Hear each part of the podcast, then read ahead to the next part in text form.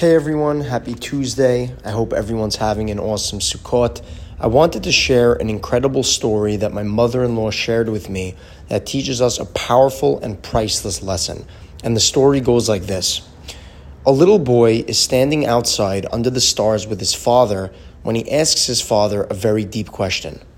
The boy says, "Dad, how big is God?" The father, smiling lovingly at his son, responds, "It depends, my son." When the son seemed confused by this answer, the father looked up and noticed an airplane in the sky. The dad pointed and asked his son, "Son, how big is that airplane?" The son looked up and replied, "It's very small. It looks very small. I can hardly see it." The next morning, the father drove his son to the airport and stood them both right in front of one of the large airplanes. The father, looking down at his wide-eyed son, then asked again, "Now how big is the airplane?" The son replied, "It's huge, Dad. It's so big, I can't believe it." The father then explained, "This is the same with God and us. His size and impact and presence in our lives will depend on the distance we have from him. When we are far, he seems smaller. When we are close, he is everything.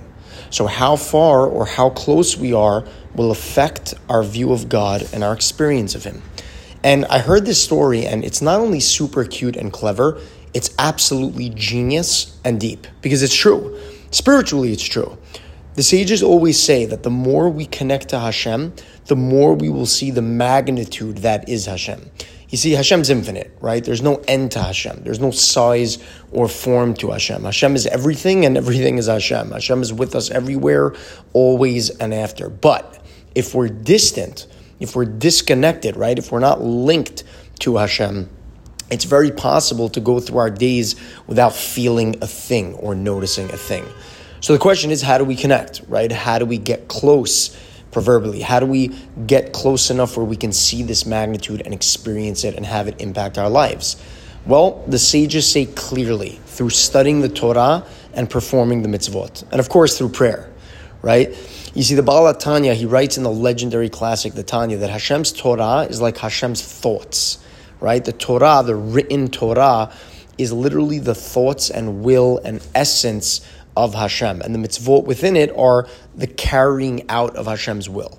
So when we learn Torah and we connect our higher spiritual force of thought, when we connect our soul's highest essence of Chokhmah to Hashem's Torah, which is Hashem's thought and essence, we literally cleave to Hashem. We bind to Him. We become fully united and one with Hashem. And when we do the mitzvot, which is a physical manifestation of Hashem's will, right? It's what Hashem's will is in physical action. We partner in essence with Hashem and, and we become His will.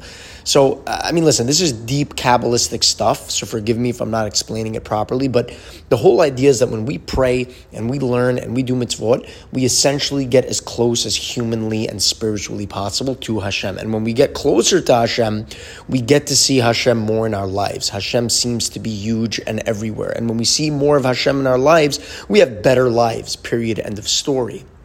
And that's really the importance of practicing our spirituality through Torah, prayer, and mitzvot, not just saying, oh, we're spiritual, right? We can't just say, no, I believe in Hashem and that's enough, right? I'm a good person. I believe in Hashem and all that other stuff's just not for me. Isn't it enough that I'm just a good person and I have a good heart and I believe in God? And the answer, according to this parable and according to the truths of the Kabbalah, is no, it's really not enough, right? To truly connect to Hashem and experience Hashem's fullness and greatness and to truly understand and perceive and live with Hashem's glory and majesty and wonderment, we need to be close.